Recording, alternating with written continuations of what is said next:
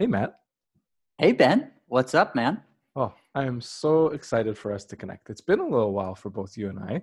You know, something's been keeping us busy this summer, and I'm glad to reconnect. And, you know, I, I really think it's a kind of good time for us to podcast because in our world, we're getting set for the opening of another season. And though it's summer, our eyes are clearly set on fall and year end. So, for anyone listening, I hope this is your opening day for getting ready for fall and Christmas. Yeah, yeah, I love it. Well, and you know, over the last month, I just moved and that sort of thing. This new normal is pretty weird, but it does seem like life is returning in a way. Like Blue Jays, we're recording this July 20, oh geez, 4th? 24th. Yeah. And the Blue Jays are, are playing baseball again starting tonight against the Rays. It's just, it's crazy to believe. You know, baseball's coming back. The Frontier team, we're knee deep in fall and year end fundraising, which is, you know, Christmas in July has been our anthem this month. And it, it's crazy to believe, but it, it feels good to not be, you know, being dragged down by some of the things of April and May. Now, to be fair, for me, it would feel a little bit better if I had a six pack of beer from someone honoring said betting agreement. Oh boy, here we go. What was our bet there, Matthew? Yeah. So Ben and I have a little ongoing bet here. Pretty much, you know, I think the ratio's got to be off. Now. You stepped just, into it. You stepped into it. yeah, that's, it. Hey, I set the set the odds, so I'm not I'm not placing blame on anybody other than myself. Uh, but uh, pretty much, Ben and I trying to engage more, network more. For me, trying to connect with more charities here and across Canada, like here being in Ontario, where I work out of, and Ben, you know, building external relations, likewise, and kind of the goal being that you know he's obviously got a bit more experience working with people in you know our fundraising world and I'm a bit newer so you know my odds so if I get more engagement over LinkedIn over the course of the month I get treated to a nice 12 pack of any craft beer I want and and Ben here coming off it seems like coming to the end but it previously was set out to be you know non-alcoholic six pack and you know July ain't over yet so don't speak too early there but uh, he's two for two at the moment with May and June going to him, getting more engagement on LinkedIn. So I think I got to begin to turn it around. You you really stepped into a trap there of like uh, this pent up competition on my end and a, a deep desire to master LinkedIn as well. But it's funny because you're mentioning maybe an advantage I had. Like, so I think I would have joined LinkedIn probably 2006. However, LinkedIn, it's a funny one because there's some tools right now. We want to talk about social media later on. Is like it's it's really coming to its own lately. We're doing one activity right now that like I was a fan of podcasting five years ago. I would listen to a lot of podcasts, and it seems like the rise of podcasts was like the last you know six to twelve months. And I don't know about you if like it has podcasting or you know LinkedIn or any other tool sort of grown in importance lately for you? Yeah, certainly podcasting. I think just in general, the rise of streaming, music made podcasting get a kind of a back seat along for the ride. Yeah, for me, getting into reading online and I, I subscribe to the athletic. And I think my appetite to pay for certain platforms that are uh, oh, top notch, like a one place shop, especially during this time. Like, I don't think even though there's no sports going on, it's probably the most I've read about sports articles. Funny enough, Flipboard's a similar one too. Zoom is the obvious one, both like work wise, but then with family and stuff. Yeah, so a few, but I think really it's just everything right now has been an acceleration of like, oh, if I was already reading a bit online, I got all the time in the world now, sort of thing. You know, my my joke right now is baseball coming back, and I don't think there'll I think this will be like the highest watched season for the Jays, just because. Oh geez, like there's there's nothing better to do, and I think so many people have been put on pause that there will be a lot of people you know, having family Blue Jays parties tonight. I think so. Oh, one of my points around LinkedIn was I started more actively using it, say, four years ago, and and I started using it in, in general in 06. But like, what's interesting is crafting a community in a social media audience is the people who I took my Bachelor of Commerce degree with, you know, that many years ago, or later uh, like CMA designation, like they're not the audience that really would care about the explosive growth and fundraising that Frontier is having. Mm-hmm. Although, like, there are some people that you accumulate along the way. Like uh, one guy that I, I messaged today, who also himself just an enormously popular LinkedIn account and and podcasting, is this Mark Raffan who does negotiations. He I, I met him at university, so you do pick up the odd person. Heath and I work together for most of our adulthood now. We met at university. But it's interesting to think of the community that you're building right now on LinkedIn. For the most part, it was just thought of you only use it when you go and get ready for your next job search kind of thing. Like it's mm-hmm. it's just a resume, and then it, it's taken a while for it to build up as like the news feed is valuable. Like um, one person in our network, Sam Watts, the executive director for Welcome Hall Mission, uh, is a is a good active user of LinkedIn, sharing content that is relevant to him, his organization and beyond. Yeah, well said. Well, and I think it's really cool, you know, social in general, right? I think I've noticed it in my life anyway. So you kind of build your core group and you post things with people in mind and that sort of thing. And I think that there's been even a bit of struggle in terms of like, it's easy to do social media when you're a social person versus what does social media look like for an organization and how do you make it engaging when you're a brand versus others are and maybe brand isn't the right word, but you're a business versus, you know, an individual. I think people using social media in other ways, and it certainly is part of the fundraising process, but having a wider view, I think, is so important with social and, you know, digital in general, and more having a, like, okay, what's the lateral view? What am I doing on social media? And so that I get donations, maybe not right off the bat, but like with that in mind, which brings us into this topic of digital acquisition, I think, has been on everybody's mind. A lot of organizations, certainly those that have like been participating in COVID relief, respectively within their communities. If you're like in social service or if you're really in anything, I think just given how much this has touched so many different walks of life, I think right now people are wondering, okay, how do I engage my audience on social? I think that not necessarily just COVID related, but I think people are looking to it with this opening the door kind of more wide open. Um, so it's like, what are the best ways to use social and how to think about it effectively? Not only that it's like engaging for people, but that also, you know, as fundraisers in the back of our mind, we're kind of doing things with the end donation in mind. Well, here's the thing though, Matt, is sometimes on blogs, there's a suggestion to occasionally have like a controversial, you know, I'm going against the grain you know i disagree with blah blah blah i think if i were to write one it'd be it'd be social media yeah. uh, social media and charities and how the entire industry has a false belief.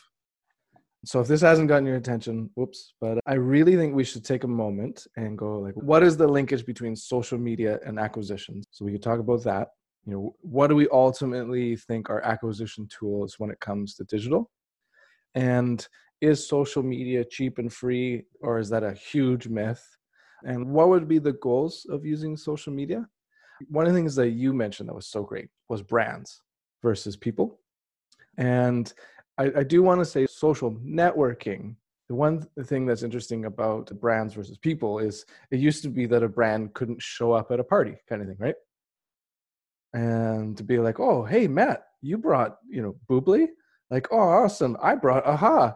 And like you know just like oh i love that brand. It's so great that that brand is social networking with us right now.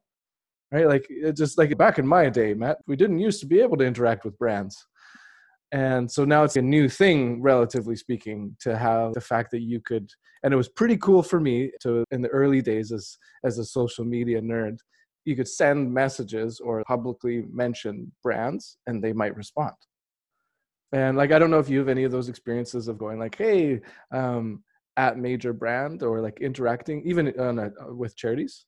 But it's a pretty novel concept when you think about it over the last hundred years. Yeah, hundred percent. Well, and I think too that was part of the excitement.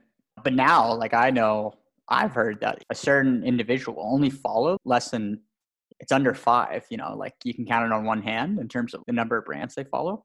So I think in terms of just this idea of what is your brand and who you're trying to target, because most people aren't going to follow you. Certainly, most people definitely don't follow more than five different organizations. So I think it needs to be really clever in terms of what is your organization going to say on a platform that's mostly made for social interactions. You know, I go on Facebook to see family, friends, and I think Facebook's really leaning into that too with an emphasis on Messenger and that sort of thing. So I think the need to understand how can I target my audience on social media is really important. And I think there's ways to maybe do that, but I do think there's certainly it, it certainly goes back, especially as fundraisers. You know, social media is not going to generate sales. Your primary, maybe direct response or major gift solicitation, more of those key building blocks come much more before in terms of what's going to bring you revenue than social media. But okay, why would you use it then? Like, what is it good for? And more importantly, if you are going to use it, how do you make sure that if you are going to use it with a fundraising perspective in mind, what are you going to be doing on social media ultimately get people to that those more effective kind of fundraising mass marketing tactics like mail and email so that your social media efforts are fruitful is certainly what comes to my mind okay i'll continue to be the contrarian you can make a case for war but what is it good for absolutely nothing is what i believe mm-hmm. and actually my parallel for social media is scratch and win tickets. And you know, I don't know about you, Matt, and your ethics around gambling, but I actually do enjoy gambling and scratch and win tickets. And I may or may not involve my kids in said practice.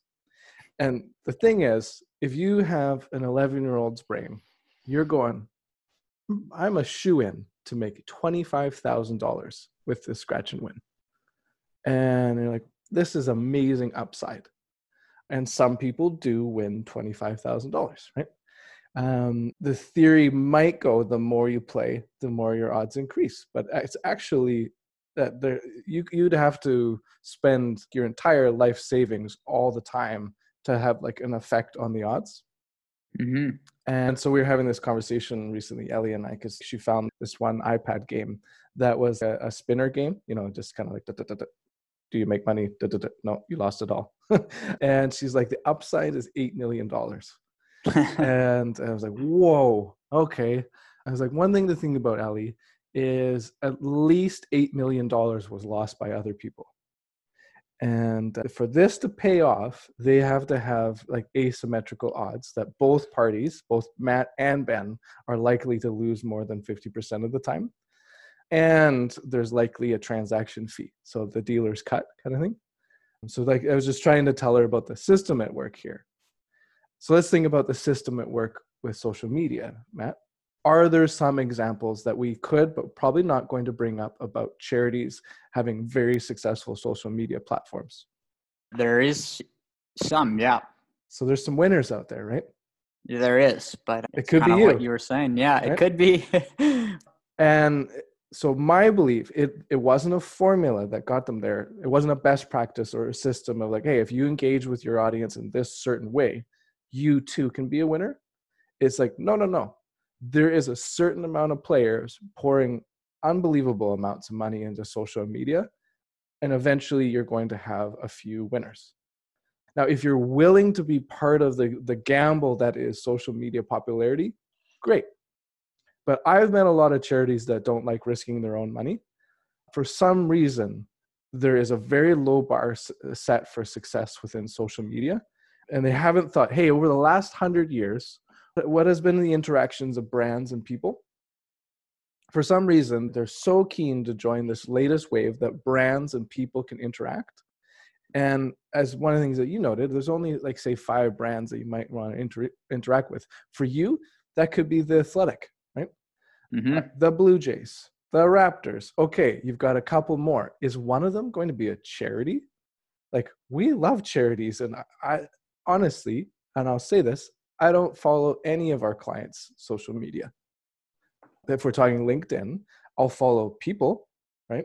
Those are actual uh, humans I can interact with and you know they may or may not spend their lives working at the, the organization that they're part of but that's the social networking side that's awkward for brands is that the people who might represent it move on and so the soul of a brand it, it needs to be like a huge brand even one thing that i find interesting so this is before we go into some of our learnings and so i do honestly think i will only engage with a conversation around social media if someone wants to say it's like yeah it's like a scratch and win ticket we're gonna we're gonna grab a young person's time and we're gonna have them just scratch tickets x amount of hours a week and we're gonna we're gonna build this up so that it's popular and I was like, okay, great. But for it to be valuable, you need to win the lottery. You need the odds to go, oh, you've been chosen, kind of thing. And because otherwise, the use of branding, I think, is it's just it doesn't work in the way that people think it does in social media. And and those channels evolve over time, like you said with Facebook. That Facebook won't always be the the channel we want it to be as a business or a charity. And what do you know? Laws are getting in the way foreign eh, like countries are interfering. Nationalist countries based in the US are are interfering. It's pretty dangerous to use social media as a main channel to engage with people anyways. Yeah certainly agree with that. Definitely the main channel. I think a mistake people can make as well is just you know i'm going to do every single social media channel just because it feels like it's a checklist. Oh, oh twitter yeah. check. Facebook check. Instagram check LinkedIn, check. It's like, okay, I've done all five social media, great.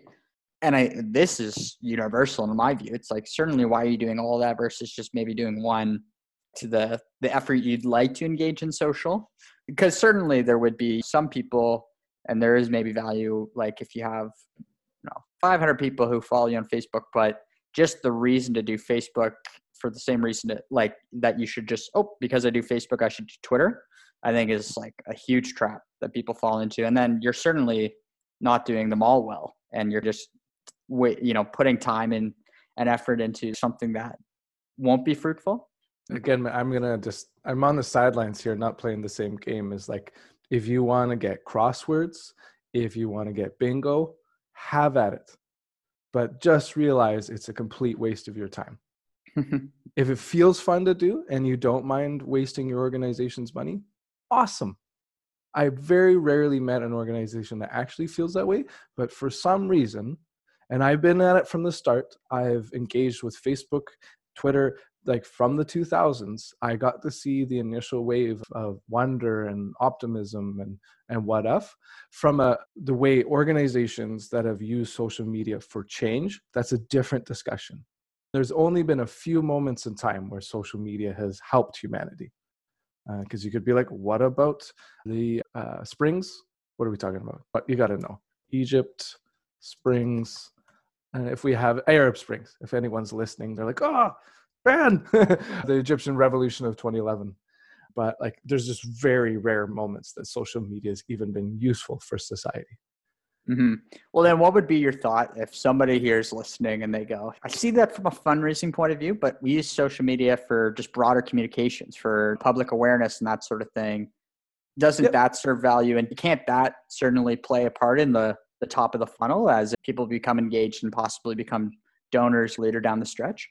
And it's okay. One of the things that you mentioned here is like the funnel. So I do want people to imagine an enormous funnel where the, at the end is a legacy gift where all of my home equity and all my savings that I've managed to accumulate, I will spread it between my kids and a couple major organizations.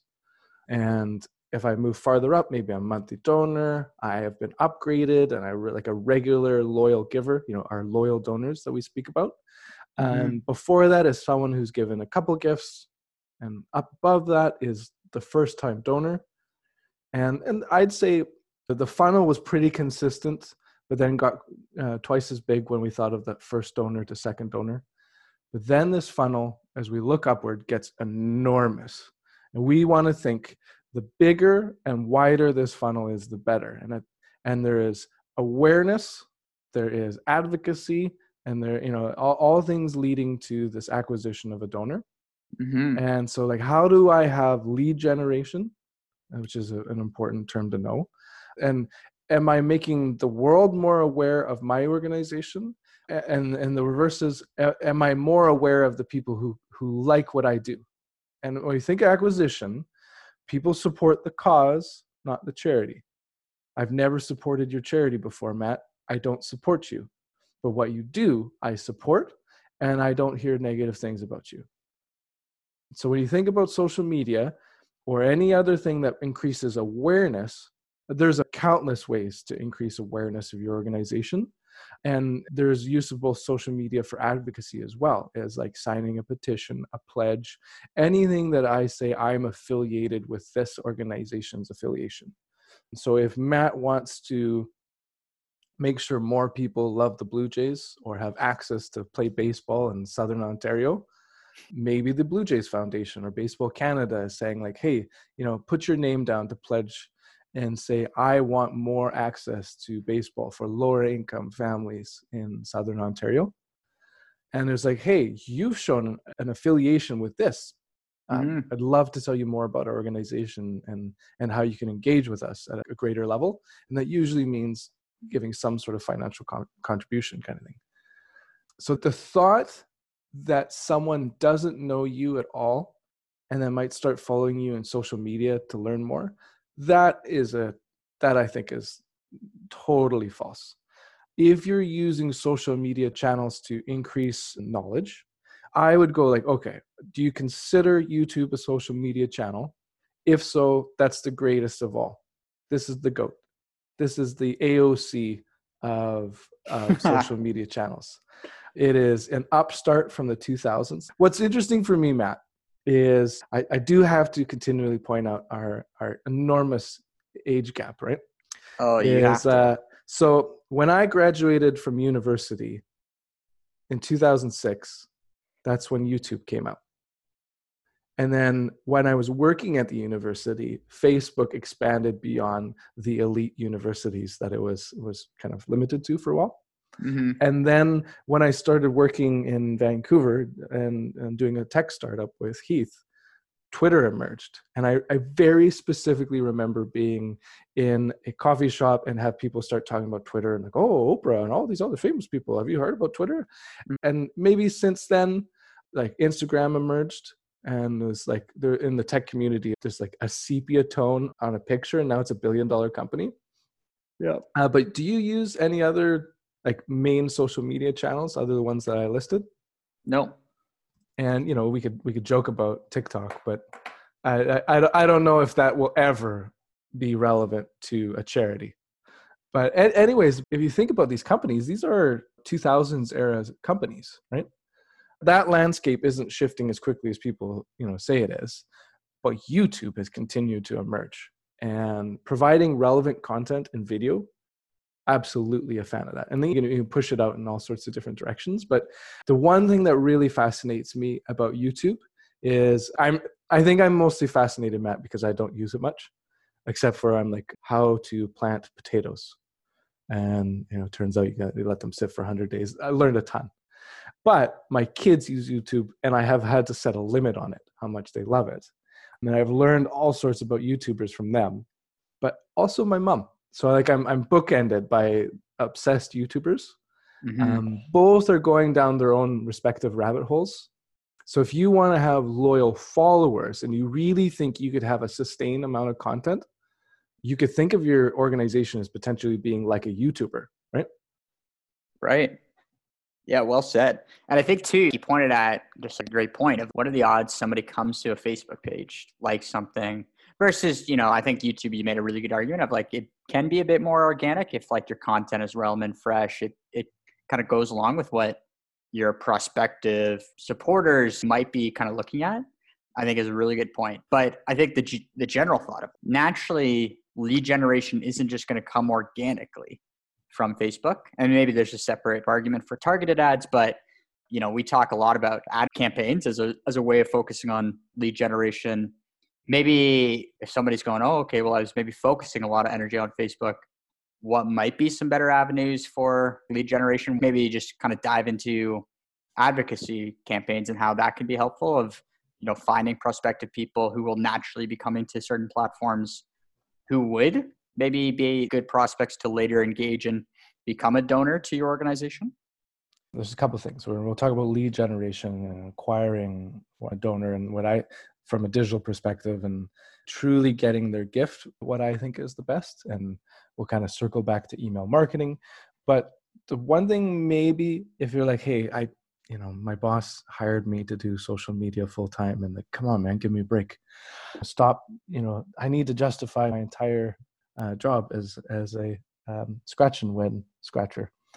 And I would go, then go to raving fans. Like who are people that and and why do we become a fan of a charity? Because you know I'm not I'm like you can't be like hey I'm a I'm a fan of poverty eradication or equality for for everyone it's brands that represent that. So, for instance, like I said, if I'm a huge fan of AOC, it's what she represents, right? Like it's it's her personal brand, and I want my personal brand to be similar. I like wearing certain hats, certain clothes, building a personal brand. Around that too is like, hey everyone, I need you to know that I'm a monthly sponsor for an organization that does X. It's I, I personally feel compelled to let the world know that I'm a fan of this organization. And, and maybe I want to be an evangelist about it. Like, if I truly believe this is important, I need to share it with other people. And has that organization equip me with content that I can push on to other people? And and that's often what you see uh, and especially if you follow like a more conservative audience on facebook which dominates is it's just passing along information uh, however weak on science it is to others right? And so it's not necessarily that they're writing their own content and and then just passing it on. Uh, they're gathering something from where they're an enormous fan and passing it on to others.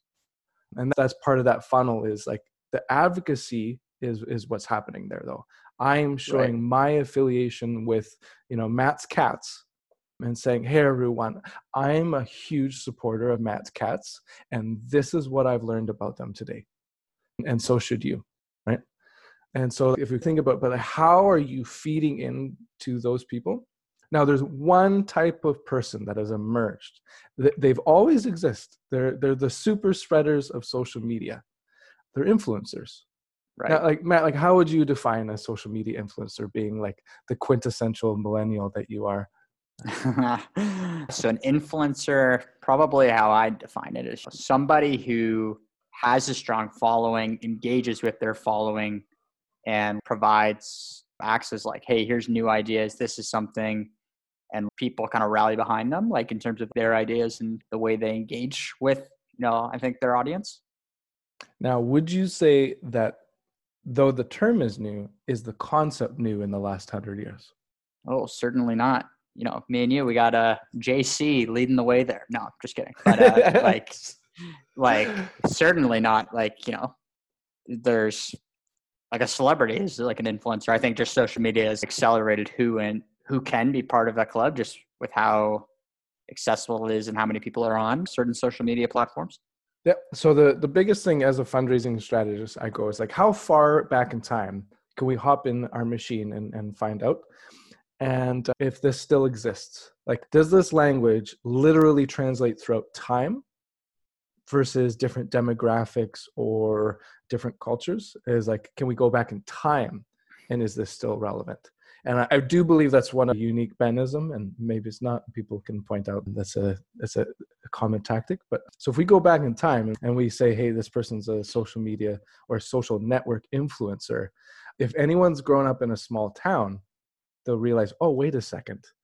You know here has been environments that have long had an extreme lack of privacy where everyone knows suddenly what's happening in your life right and you know i remember especially my mom ran a bed and breakfast she was a super spreader of information about my life. Like i couldn't you know tell a story without people being like oh we heard this from your mom. And also you know there's the town gossip thing right? There, there's a person whose personal mission is to pass on knowledge about others right? And because the small town structure is like kind of the way it is it's hard to be overly private right? And there's the same dynamic of few people speak most people listen which is that social media model mm-hmm. um, so if you think about it it's like am i equipping super spreaders right that would be another thing to think about in a social media strategy is not my voice as the brand but the people who have voices am i championing them or am i supplying them with the resources that they need to spread um, that i would be appreciative as a strategy Yeah, very cool.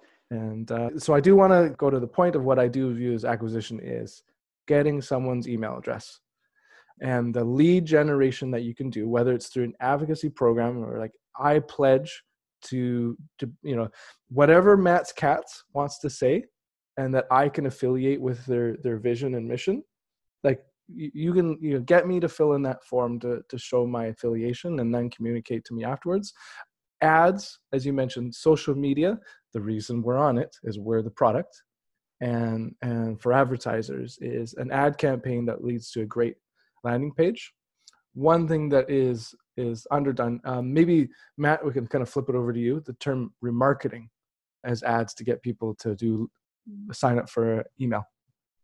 Yeah so remarketing somebody comes to your website yeah stick a little cookie on them not a literal one but just kind of use web tools to kind of be able to follow them through the web afterwards, like based on the pages they're the browser saving and using. So that part of the reason is, oh, this like saves my information. So when I fill out a form again, it remembers my first name's Matthew or whatever it might be, but also they've got in advance. So it tracks other things as well. And you can use that. Advertisers can use that and that's good in practice i think just like in theory maybe just that idea of like oh you know like you went to a website that might be a prospective person but i think sometimes a big question there is is every single person who's going to go to your website uh, a prospective donor? Not always you know. Then i know for frontier.io we've done remarketing and, and one of our challenges and maybe failures was just that idea of oh we were you had friends coming to the website and then we were following them when our prospective customer or is just a charity like a, a proper business is going to be have any value engaging with frontier. So that's a big part of it too from my view anyways and where i would have criticism of remarketing is you have to make sure if you're going to do that that the vast majority of users coming to your website are prospective donors or are donors and you know, if you're a marketer within a charity or another one of our peers, uh, a great way to check this out. This morning, Matt and I were chatting, and we went and took a look at Hope and Healing International. And what do you know? I opened Facebook, and there was a great ad from them. And I think they actually have a, a pretty decent landing page here. That one thing that we were wanting to talk about as well was landing pages uh, or donor landing pages for like checkouts and some of the strategy there. They do a good job of not sending you immediately to a, a full on checkout with no context. So they have a um, great line give now and help bring God's healing to children and families trapped in poverty with disability. It's bolded. There was a sentence before it, but I didn't even read it now. And there was a great image of a mother and son right below it. To the right, yes, I want to bring hope, ellipses, dot, dot, dot. I don't know why. And God's healing and here's some some amounts. None of them huge. Um, another important thing is get someone in the door. We we can upgrade later. It's 150, 150 or other. So it's they're not saying like, hey, maybe we are stumbling upon enormous major donor and we should go 250, 500, 1,000. The only thing you know about them is that they've never given before. Right? Yeah, and I think that's key too. Proper landing pages and making sure the funnel that they go through is applicable and relevant to the audience in which you're targeting. Uh, so very well said. Ben, any final thoughts? I think we're running the clock here, so I want to make sure if you have any final things to say. Yeah, um, Innes did some great research for us, which I'd want to bring up. And anyone, a follow of NextAfter is a great idea. And so I, I won't dive in too much to the NextAfter content and just say like anytime you spend there is great. Innes and I share both our UK lineage, but our a fandom of the UK's greatest advertiser, David Ogilvy. So, copy is the most important part of marketing, is something that he says. I believe it too. Our copywriters are our frontline workers, and at 7 p.m. each night, I would happily bang on pots to to say how essential copywriters are within Frontier. And so, when you think about it, and you're writing and you're designing a landing page, like what's that go-to copy? Like i said is is that one line within the landing page. That'll that will help you increasing your sign up rate for email. And care2 is one of our partners that we work with advocacy campaigns. And one of the, some of the research that they shared was the cost of an email. If you think about it, buck fifty to two dollars on average. It can be up to three fifty. So when you think of all the over overall strategy that you're using to acquire emails, whether it's with social media, ads, actual advocacy campaigns, and really think about the lifetime value of an email address. What I did see recently from Blackbaud, which like you know we're not going to bring up their security issues lately, but um, was a little over twenty dollars per year is the value of, of an email. What we're doing right now, and we'll probably release some of our research pretty soon, is we've been building advocacy campaigns for clients and we're seeing the return times multiple clients. So we're able to kind of work on what our benchmarks would be. And once we have that, I'd love to release that info.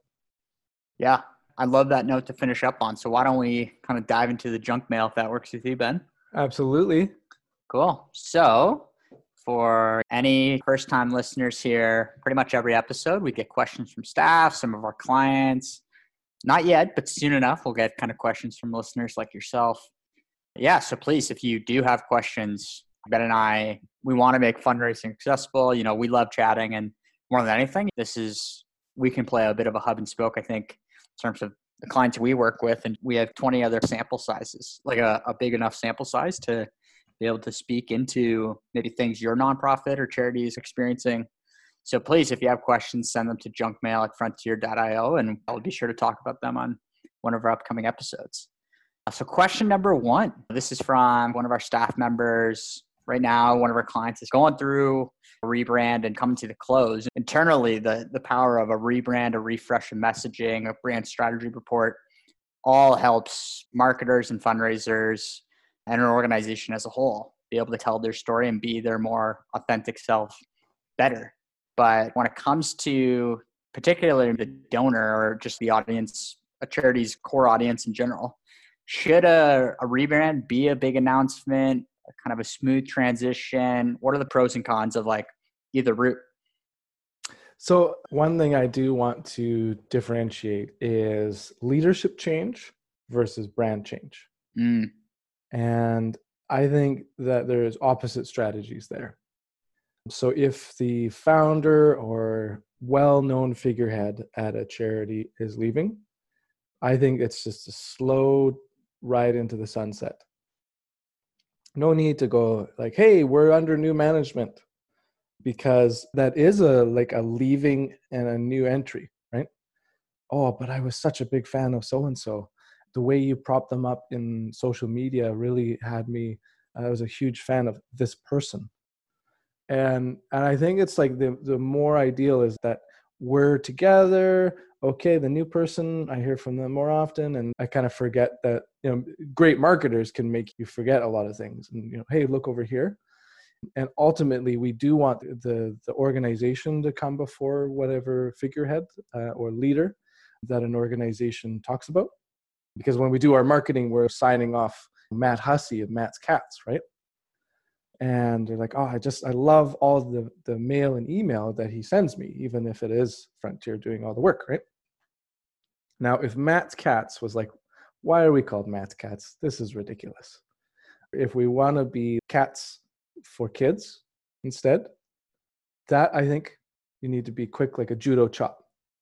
We are now cats for kids and to be quick and as decisive and on all channels that you can launch this and make it very clean and clear what we don't want to think is that there's now two organizations that get that exist one called matt's cats and another one that's cats for kids yeah well said this is just going a bit from the question but i think it's so valuable like going back to leadership change i think what a lot of nonprofits, particularly now, you know, this has just been my experience working with different clients. I think a lot of founders who started an organization maybe, you know, 20, 30, X number of years ago, you know, even Reverend Al here in town, you know, he started the Victoria Dandelion Society. And just that idea of, oh, you know, from a founder's point of view, I think that can be a bit scary of like, how do I tell these people that I've brought in over X number of years that I, I might be leaving. And I think what you were saying is is really key. That it really should be just that long sunset kind of framework in terms of how we kind of trans not even transition the story because the story remains the same. but just that idea of like how to make sure that donors forget about it and it's not big, which might come off as scary to your to maybe an organization's typical donor. Absolutely. Like and one of the things that you mentioned, the story remains the same. And what's funny that you mentioned with Reverend Al is he started the Dandelion Society before he started before that he started Our Place Society. Right. Before that he started either the upper door or the open room. It's funny. Oh how no, kidding! I didn't know that. They're, they're like the same name. I swear, my brain can never separate. And even when he mixes it up, then I'm just lost. Um, But like we did recently talk about, it. he's like, okay, like, you know, he does want to retire in the next couple of years, and I didn't want to be like, nah, we're good, don't worry, because the story remains the same. Uh, whether there's a, a struggle in terms of like a great leader does it follow a great leader again? This is a baseball team right? You know you don't always have a great coach. You don't always have a great team on the field. Sometimes there can be a, a stumbling period and they, sometimes there's even inter intermediate or interim leaders right? Where you're like oh that person was following a great leader and they're the fall guy kind of thing. Whereas a brand if you're saying we were formerly matt's cats but we're now cats for kids but we were always cats for kids. This is actually just a truer reflection of who we are. Mhm. and this is a continuation of a story that is that you've been hearing for quite some time shouldn't it make total sense that we call ourselves cats for kids? Because who is matt anyways? And you know once we finally had matt get over himself then man it's just so much clear why we are in the industry that we're in and doing what we're doing. From the name is a little bit more clear right? The one thing i would caution is where it's a seasonal business in fundraising so maybe you just kind of wait until like january february march to, to do a, a name change. I just i'd never recommend doing it right in front of harvest season. Like most purchases if you think of it that way for a charity are going to happen that you know october through december. Do you want any confusion? Uh, absolutely not right? Uh, so there is a, a rollout timeline that is essential. Like you know matt and i have talked about it quite a bit to clients is there's an ideal time frame for them to join us. Like we don't Mhm. let clients join frontier in september why would they tell donors in late september or october that they've got a new name? That's overly short-term thinking in my mind. What's the difference a few months can make? And for some time you'll need to say we were formerly this. Uh, because uh, not everyone gets the press release. Not everyone reads the e-blast or newsletter saying hey we were this now we're this and maybe even you don't care at the time and don't you know it takes you a while to realize they're called something else. We earlier mentioned but said earlier brand i keep thinking of them as their former name. Also i'm in the industry and i have no idea when they did their name change. So i'm not even in my 70s and i'm like ah what do they call themselves now? And thankfully their their seo strategy is good and that every time i type in their former name it'll still lead me to the new spot. Yeah, that key part of rebrand is it should be kind of educational. It's like thi- this is like we're better now. I think too. That's part of the reason to do a rebrand is you can re-engage donors. This is we're better now. And, Like we know ourselves better and we know our ministry or whatever it might be even better now. So I think that's a huge part of it all. And hopefully to anybody going through a rebrand or working with somebody about a rebrand, that's a, a major component of it. So I, Um, I had a thought on how we might kind of wrap this up for one I love it. One is I was part of a rebrand process for Union Gospel Mission, Mm. and so it was interesting to see the process. And you know, these can get expensive, and we do branding work. We call it messaging for growth because our specialty is to grow your organization.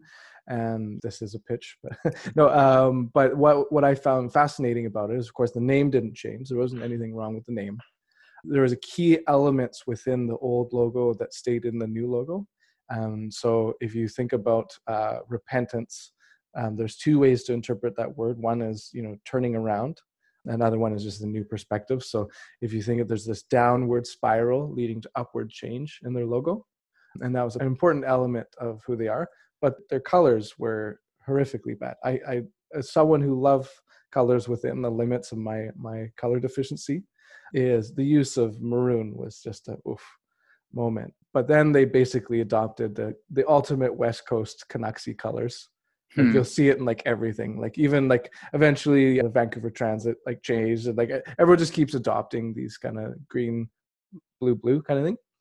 But it was the font change, you know, the use of logo best practices. But you also sweep in that this is who we are now, and we need to all be on the same page internally. If you've ever followed the Care Bears, like we need to all be going in our stream in the same direction to have that ultimate power. Yeah. No, I love it. Well But now said. think of one brand that we both love that in 2004 really missed the mark on their rebrand. Can you think of this one? Oh, It's, jeez. it's a I know callback to the beginning of the podcast, man. It's opening day. Yeah, I think it's the Jays, right? It's the Blue Jays.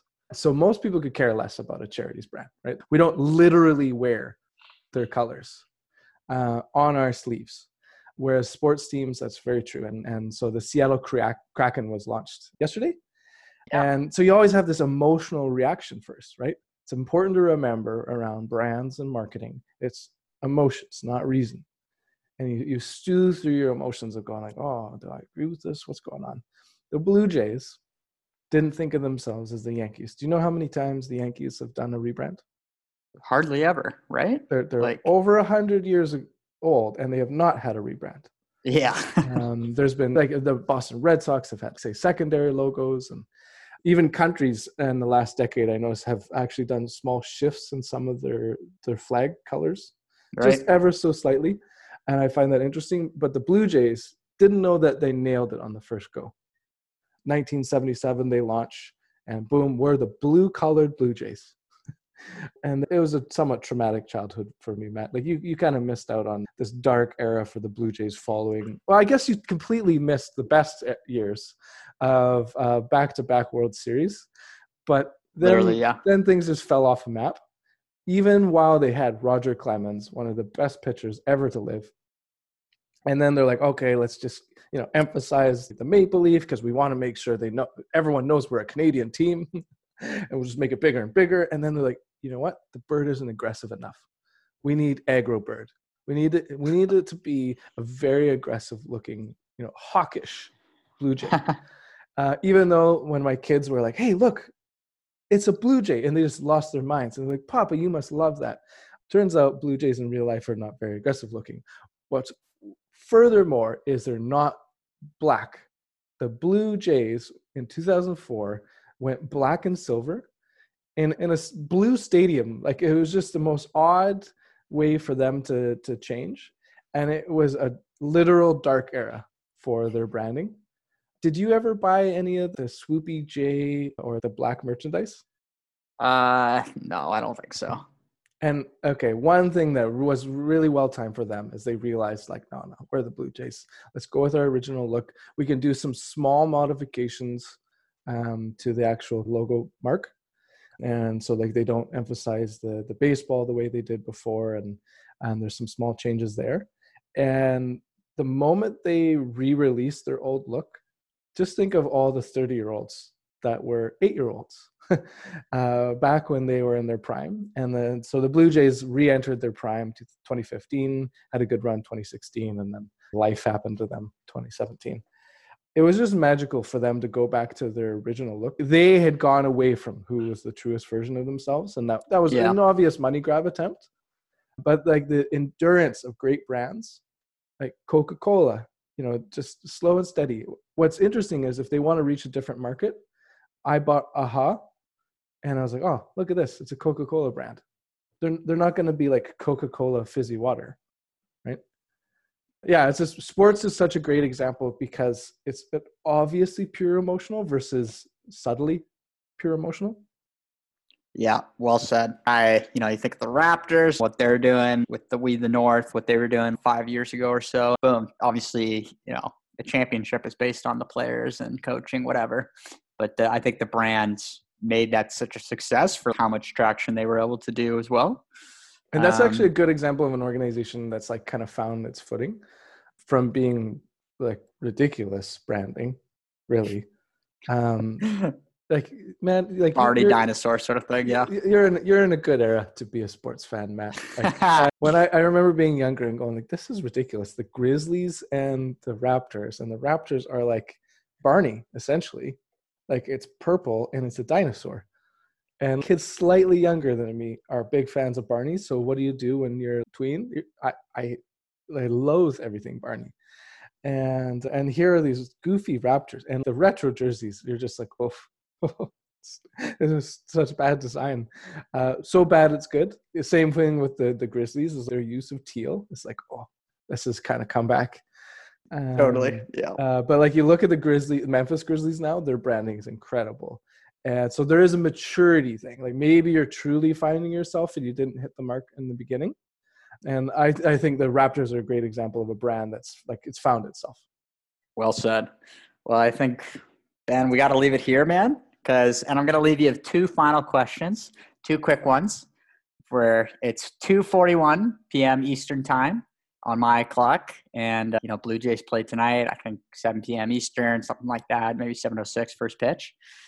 A, who's going to win between the Rays tonight? And B, no, give me a final score. What do you think? Oh, okay. We don't endorse gambling officially on this show, but you know, we could talk oh. afterwards here. Yeah, yeah. So we, we've got a team in the Rays that are a talent factory. Though it's a 60 game season, anything can happen. But we finally have a great free agent pitcher in mm-hmm. Ryu. And yeah. I'm, Is he pitching tonight? Yeah, and he. Oh. I love watching him because he's. You know, we've had some big body pitchers before that like they don't look athletic, and he entertains me because he's one of them. And they're we're going up against Charlie Morton, so like the the Rays just have a, a bevy of of great starting pitchers. A lot of people respect the Rays hitting team, but you and I, we we love the the Blue Jays hitters right now. I I just can't wait to see Bo oh. Bichette just unleash his whole body go, goes into it. And my, my, my hope is that Vlad Guerrero, who speaking of big bodied, is they've moved him to first base. So it's like, hey, you know what? Don't worry about trying to have those quick reactions to get the ball and move it over. And you were literally the worst last year. And so we, we want to upgrade the defense at third base and just just focus on being an elite hitter. I think it's a W for the Blue Jays. I, I got think, a final score for him? I think Ryu holds it down. What my my anecdotal memory of so many Blue Jays opening days are blowouts. So I'm gonna actually say I think it's a blowout, and I'll go. And so normally, if you wanted to be conservative, it should be like three two, four two, but I think it's like a six two game. Ooh, for the Jays. Yep. Okay, I like it. Yeah, I'm going. Actually, I was thinking six four is going to be my final score. Okay. Yeah. Respect for uh, the St. Petersburg Rays. I think we're going to get a bit of beginner's luck here, and then game two and game three. You know, it's a brand new team. I think there might be a bit of hiccups in terms of chemistry, but then for the rest of the season, I'm feeling pretty good. You know, it's a it's a fresh team. It's hard to say what it'll look like. So why don't we leave it at that? And next episode, we'll have to cough up whoever won the bet. Absolutely. Hope springs eternal. Yeah, I love it, man. Well, why don't you close us out here, Ben? I'll give it to you.